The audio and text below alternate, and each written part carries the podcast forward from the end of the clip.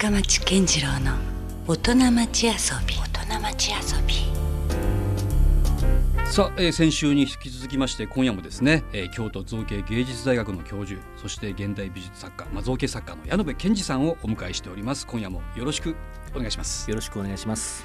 まああの先週からお伝えしてますように、えー矢野部さんといえば福岡ではですね WeBase 博多のシップスキャットが今大注目されていまして、えーもう今盛んに SNS とかでもね皆さんが写真で上げていっているとありがとうございます。もう話題の本当今もう真っ只中の。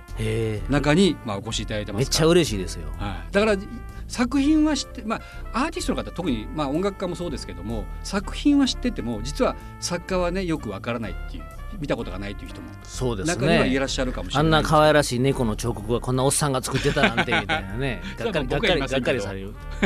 あラジオだからわからないですね。わからないですか？あんま言わない方がいいですなかなかダンディーな。そういうことにしておきましょう。でも本当ね そういうことにしときましょうって。そんな違うみたいな。いやそうですね。いやダンディーですよ。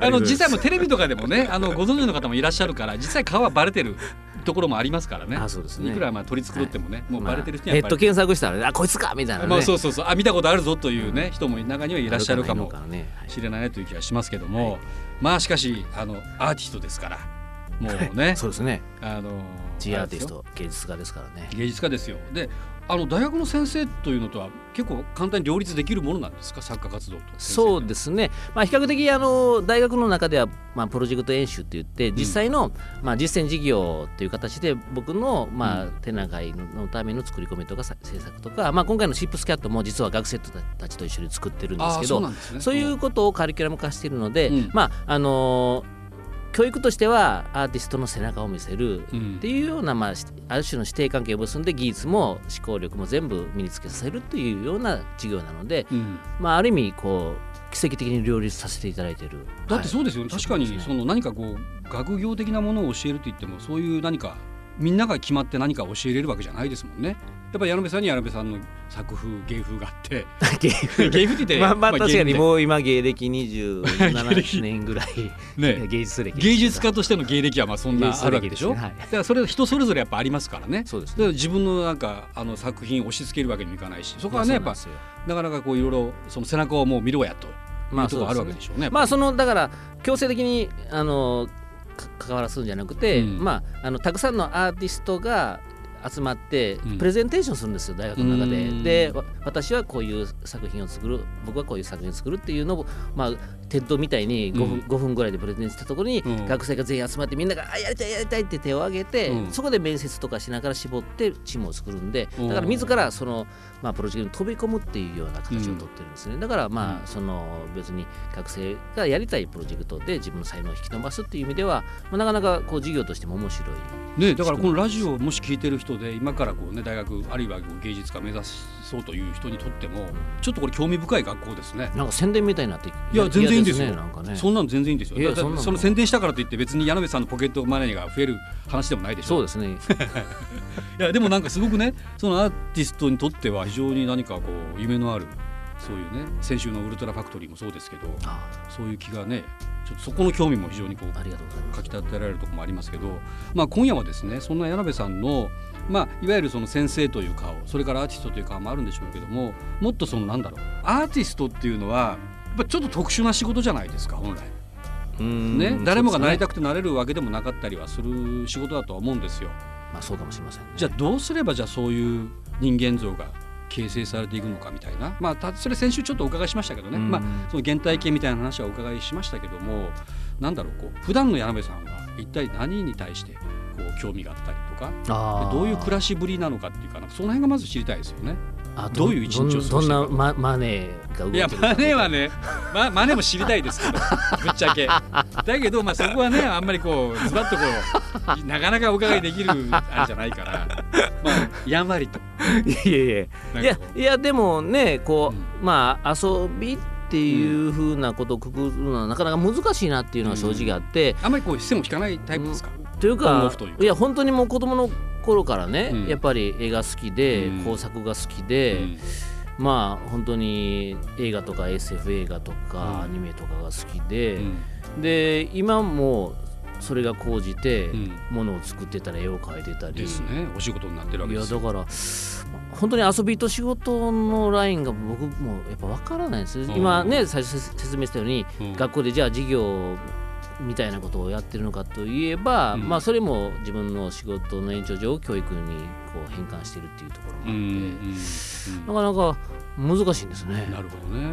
でも全く他の道は考えたことなかったんですか？アーティスト以外の道を進もうとかっていうまあ、やっぱり例えば、うん。あのーまあ、僕大阪なんで、うん。もう本当に小学校の頃は吉本新喜劇を見てたりとか、うん。まあ、やっぱり漫才ブームがありましたよね。大阪の人ってやっぱ絶対そこまあずそうなんですよ、ねやっぱりお笑いですよね、もうやっぱりたけしさんがいたり、さんまさんがいてたりとか、うんまあ、やっぱりそういうのも憧れたし、うん。であとやっぱ映画ですよね、うん。まあ僕は中学校の時に「スター・ウォーズ」が公開されて、もうこんな世界があるのかと思ってまあ、映画作りたいなって、うん。そういう SF とかああいうなんか映画に出てくるセットを作りたいなっていう気持ちもあって、うん。でも気づいたら、まあ、そういうものを作ってたりとか、うん。まあ、まあ去年なんかは映画と関わらさせていただいたりとか。しかもたけしさんとも一緒に作品を武さんと作ったりとか。も一緒にとか、まあ、よし実は吉本新喜劇もやってるんですよ。舞台美術？舞台美術やってるんですよ。あそれ初耳ですね。そうなんですよ。吉本新喜劇さんが、うん。まあ、一緒にコラボレーションやりたいっていう話もあってへでじゃあそれならあのセットじゃなくて脚本からは関わらせてほしいっていう話もしてうん。で僕の作品にね実はトラヤンっていうねえ、はいなんかあのバーコードを頭にちょびひげで、ね。そうそう、うはいはい。そのうん。宇宙服着たような黄色い宇宙服着たようなキャラクターがあるんですよ、はい。それちっちゃくてそれはもう110センチぐらいのキャラクター。まあ中でユニークなね、まあ、も可愛らしい。実はまあ中に腹圧人形が入ってるっていううん。トライアンっていうキャラクターが2004年に生まれて、まあ、はいそれもアート作品として展開してるんですけど、うん。あの吉本新喜劇で、あの池野メダカさんでご存知ですか？あもちろん。あのちっちゃいおじさん。はいはいわかりますよ。で、はい。池野さんにトライアンやってくれっていう話から始まってでトライアンが主人公の新喜劇を作ったんですよ。へえそうなんですか。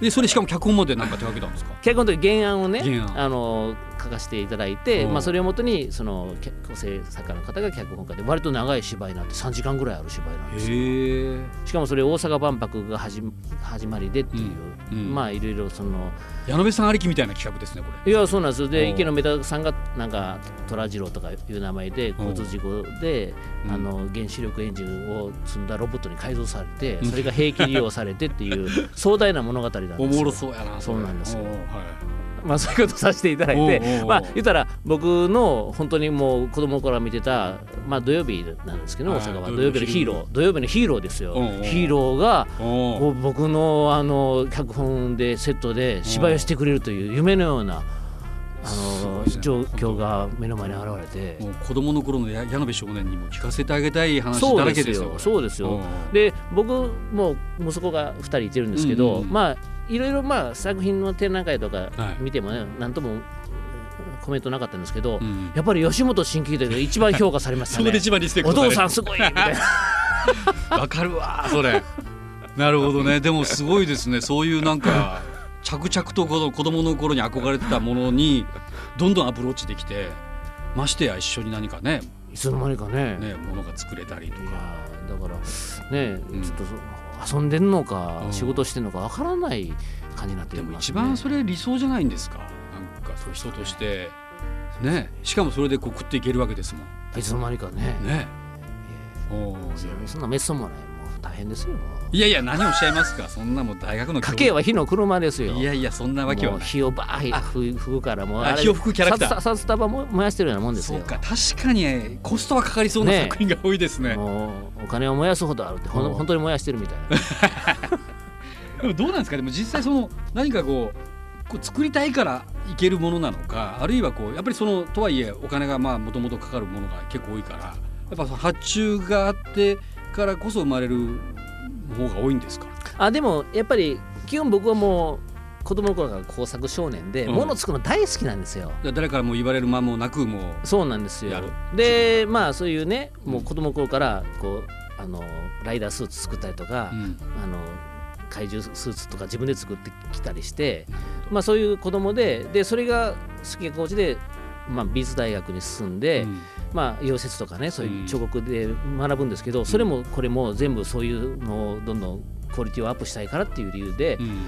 自分が美術家になるとは思ってなかったんですよ。うん。でなんかいつの間にかデデビューして美術家としてはい。割と評価される、まあ、というのはその90年代初頭っていうのは、はい。あのまあ、美術の文脈で言えば、はい。こうジャパニーズポップカルチャーということで例えば村上隆さんとか奈良義智さんとかね、まあ、そういうこう日本まのサブカルチャーをまあ引用したアートっていうのがいっぱい出てきて、まあ、実は僕も黎明期で、まあ、村上さんさんと同じぐらいのタイミングで出た、うん。まあ、そのジャパニーズポップカルチャーの、うん。まあ、まあパイオニアみたいなグループ言ってみればそうの人世代ですね。でそれが僕が今まで美術が面白くないから、うん、まあ自分たちの美意識をそのまま出してもいいんじゃないかと思えた時とシンクロしたので、うん。ちょうど、あのー今まで培ってきたうん。こう感性と技術がパッとその美術に結びついた瞬間があったんですよ、うん。だからそこで、まあ、自分の環境も一緒に作りながら継続できたっていうのがあるんですね。なるほどね。まあ一時そのアートの世界もポップアートが出てきたことによってずねずいぶん変わったその美術界も変わったんですけど。あとも楽しいんじゃないかみたいな、ね、そうそうそう。それのまたさらに新しい流れがそのポップカルチャー。だからこれも本当ある種日本だけのものじゃなくても世界にまあ対してね。そうですねそうですねのもうアピールできている部分でも発信できた一つのねね大きな美術のの歴史としてももう今定着してますからね。ねその一役を担っているのがまあ矢野部健二さんというところもありますもんね。実はそういうあ歴史的な人だったりもするんですけどね。自分あもう自分で自画自賛ですけど。いやいやいやでも本当そうなんですよ。だからなんかそのね子供の頃からのいろんなこう創作欲だったり遊び心みたいなものがね結局もう今の作品に見事にこう反映しているっていうことでしょ？言ってみればね。そうですかね。いやだと思いますよ。だからなんだろうこうもうあの、まあ、僕も結構矢部さんに近い世代なんで非常にこうシンパシーを感じるものがすごく多いですよ。ありがとうございます。だからそのいわゆるこう怪獣映画とかで見てたものがすごくリアルにも再現されていたりでもそれはそのまあいわゆるアートであったりでまあコラボあのたけしさんとのコラボであったその古井戸の中からね、はい。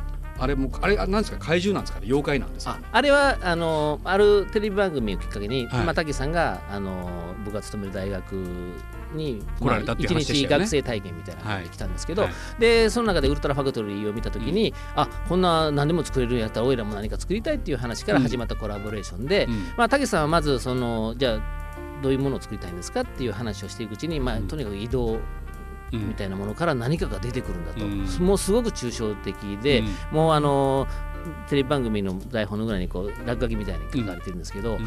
でじゃああのー武さんの話だと何かこう出てきて水を吐くとか、うんなん。か下駄を履いた足が降りてきて水がバシャンかかるとか、うん。もうすごくこうバラエティ番組のちょっとセットみたいなことを言われてて、うんアイデア的にそれはちょっとアートとしては難しいんじゃないかなとかいう話してて、うん。まあおこがましいんですけど武さんダメ出ししてたんですよ。はいはい。そそれはちょっとなんかアートになりませんよとか。で例えばもう武さんあのあのそのとこ巨望付きでいきなりあの映画界にバイオレンスで殴り込みかけたじゃないですか、うん。そういうアート界にももうそれぐらい激しい、まあ、思いでやってくださいよ言ったら、うん。よし分かった言って。じゃあ井戸からマシンガンを持った男が出てきて そのマシンガンで周りの観客を撃って観客がこう死んだふりする体験型アートどうだ。いやそれそれもそれもただギャグでしょみたいな話してて。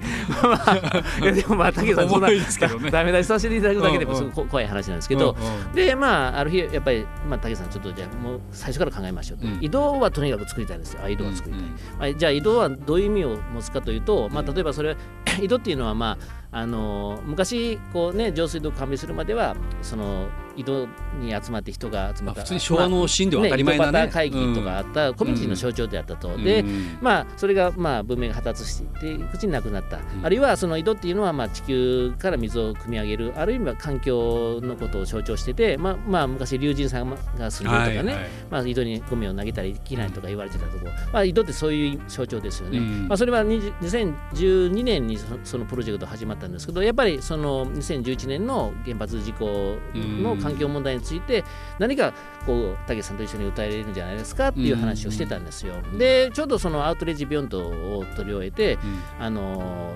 武さんはいろいろコメントしてる時に今でこそ 日本人は怒らないといけないんじゃないかっていうことを映画に込めてて、うん。まあ、それはやっぱりこう地球の怒りとか、今まあ、世の中に対する怒りをぶちまけるような作品にならしないといけないんじゃないかっていうことを武さんとしてて、うん。じゃあもう神の怒りみたいな作品を作ろうじゃないかっていうことで、うん。そのまあ、その作品はこう移動石垣があって、その円筒形のその井戸の古い井戸のようなものがあるん。ですけど、はいそこからこう巨大な、えーまあ海坊主みたいな現れてくる現れてきて、ね下から出てくるんですね。はい。でそこで最後水がバシャーっと入くっていううん。作品なんですけど、そのあの頭には斧が刺さってるんですよ、うん。斧が。うんでその斧は何かというと、うん。まあ、これはツービート時代の漫才のネタで、うん。まあ、あの金のと銀ののっていうねあの動画がありますよね。はい。で、うん。まあ武さんの、えー漫才では、うん。その横に駆られた2番目の木こりがうん。わざと斧を落とすと、うんで神様出てこないから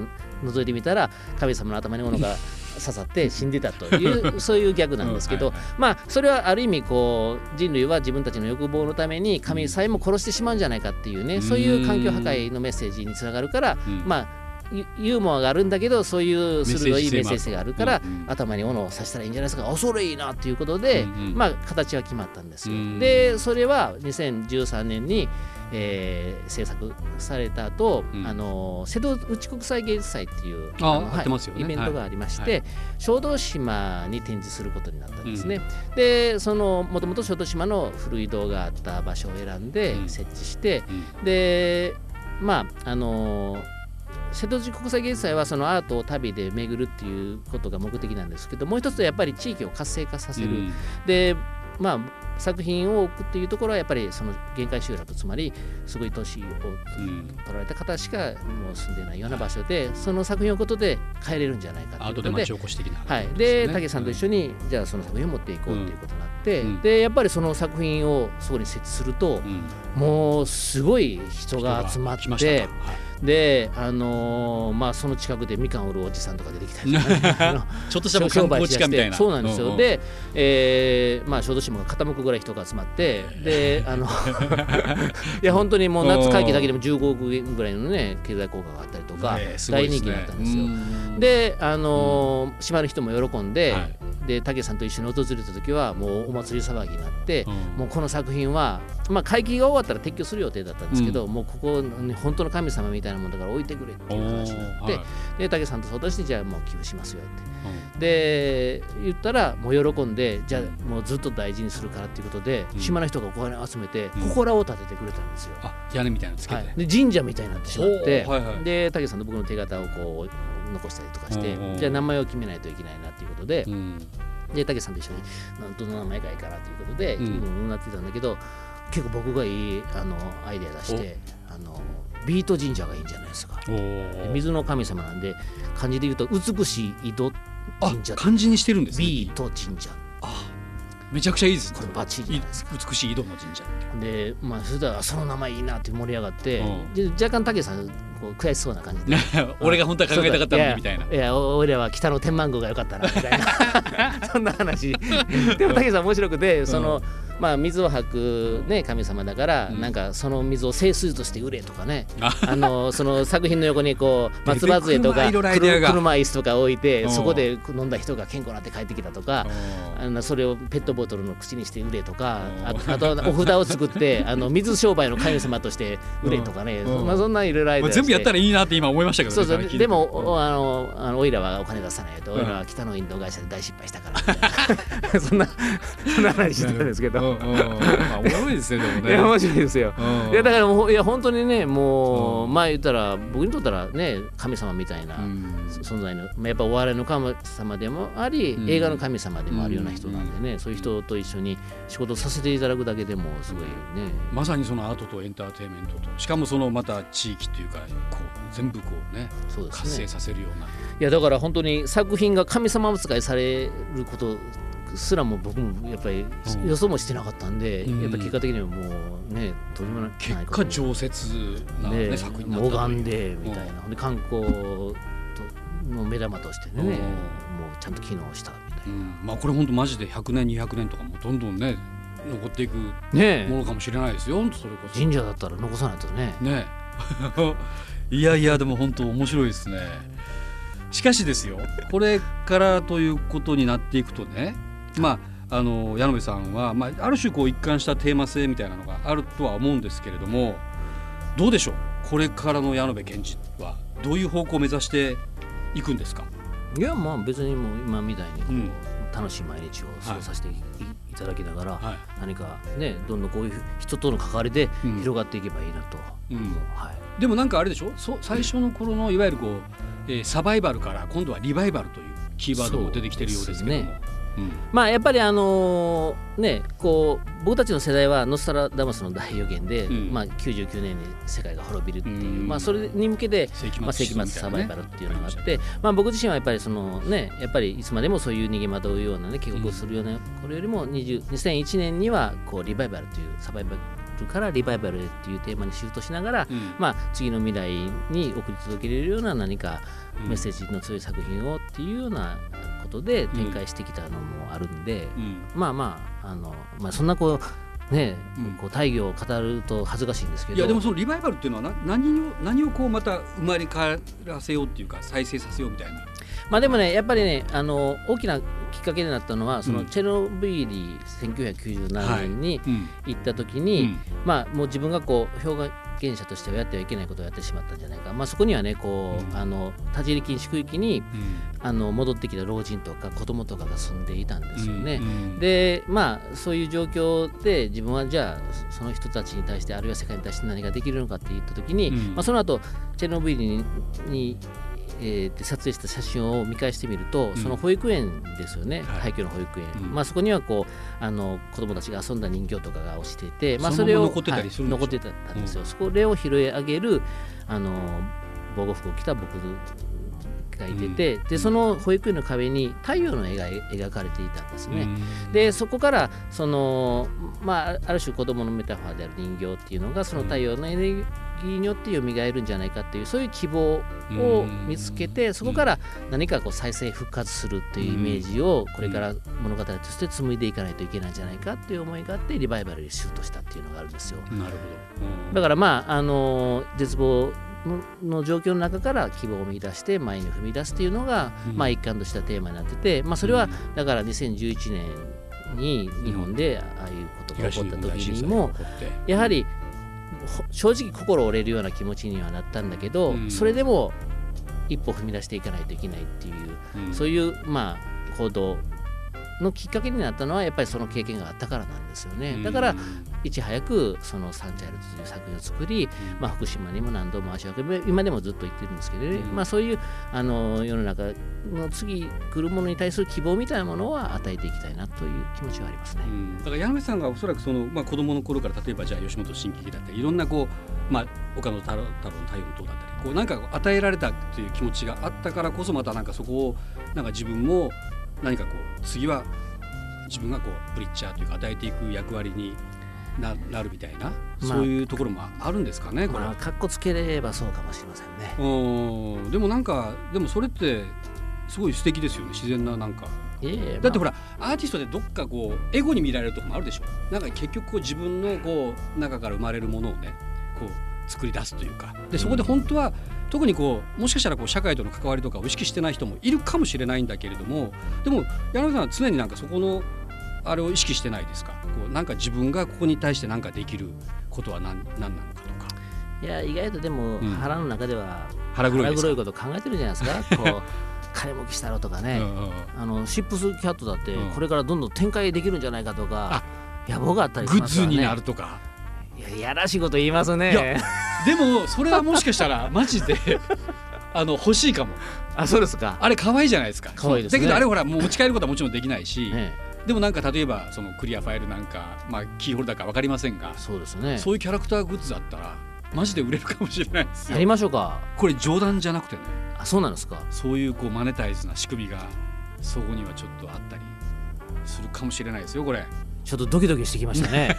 もう僕はなかなかそういう詳細がなくて今までうん。ヒーヒーと生活してましたがそうか。やっとこのビッグウェーブが来ますかね。いや本当です。だからあそうか。あれですよね。あんまりこうそもそも金儲けしたいからアーティストになったわけじゃないわけですもんね。うん。やっぱりそれよりもやっぱりこううん。自分がものを作れるきっかけが与えてもらったりでもうん。僕はやっぱりねお金がなくなる怖さというよりも、うん。自分が何作りたいかわからなくなる怖さの方があって。なるほど。だからやっぱりそっちの方が優先してしまうところはまあ実はあるんですけど、でも結果それがお金がついてきたらもうこれに越したことはないぞというところありますもん。うん、でもまあそんなね たくさんお金はあげないいや実際そうですよ。今言った話も別にそんなババカみたいに儲かる話じゃないでしょ。えそんなそうですかね。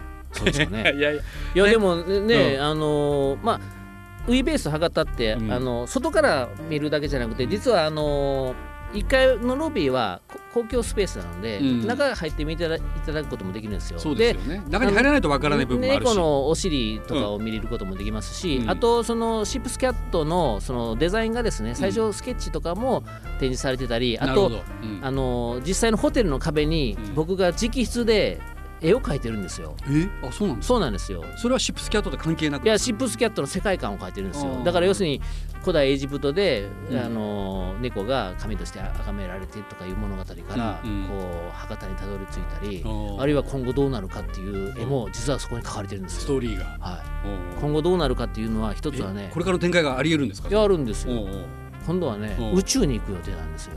まあかぶってますからね確かに。そうなんです。でうん。あの多分宇宙飛行士さんのポケットかなんかに入って、うん。